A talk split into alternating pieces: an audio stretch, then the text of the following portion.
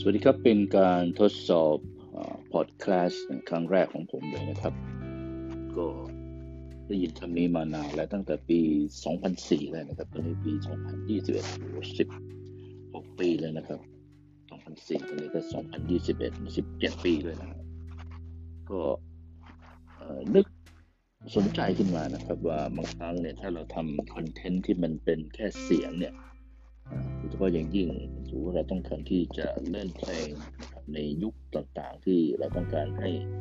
ตัวเราเองฟังหรือว่าเพื่อนๆฟังเนี่ยน่าจะเป็นการดีนะครับเพราะว่าฟังเสียงอย่างเดียวนะครับได้บรรยากาศของการฟังเสียงหรือว่าการฟังเทปคาสเซ็ตเมื่อสักสามสิบกว่าปีที่ผ่านมานี่ครับ ก็เลยมีความคิดอย่างนี้ก็เลยต้องทดลองดูนะครับว่า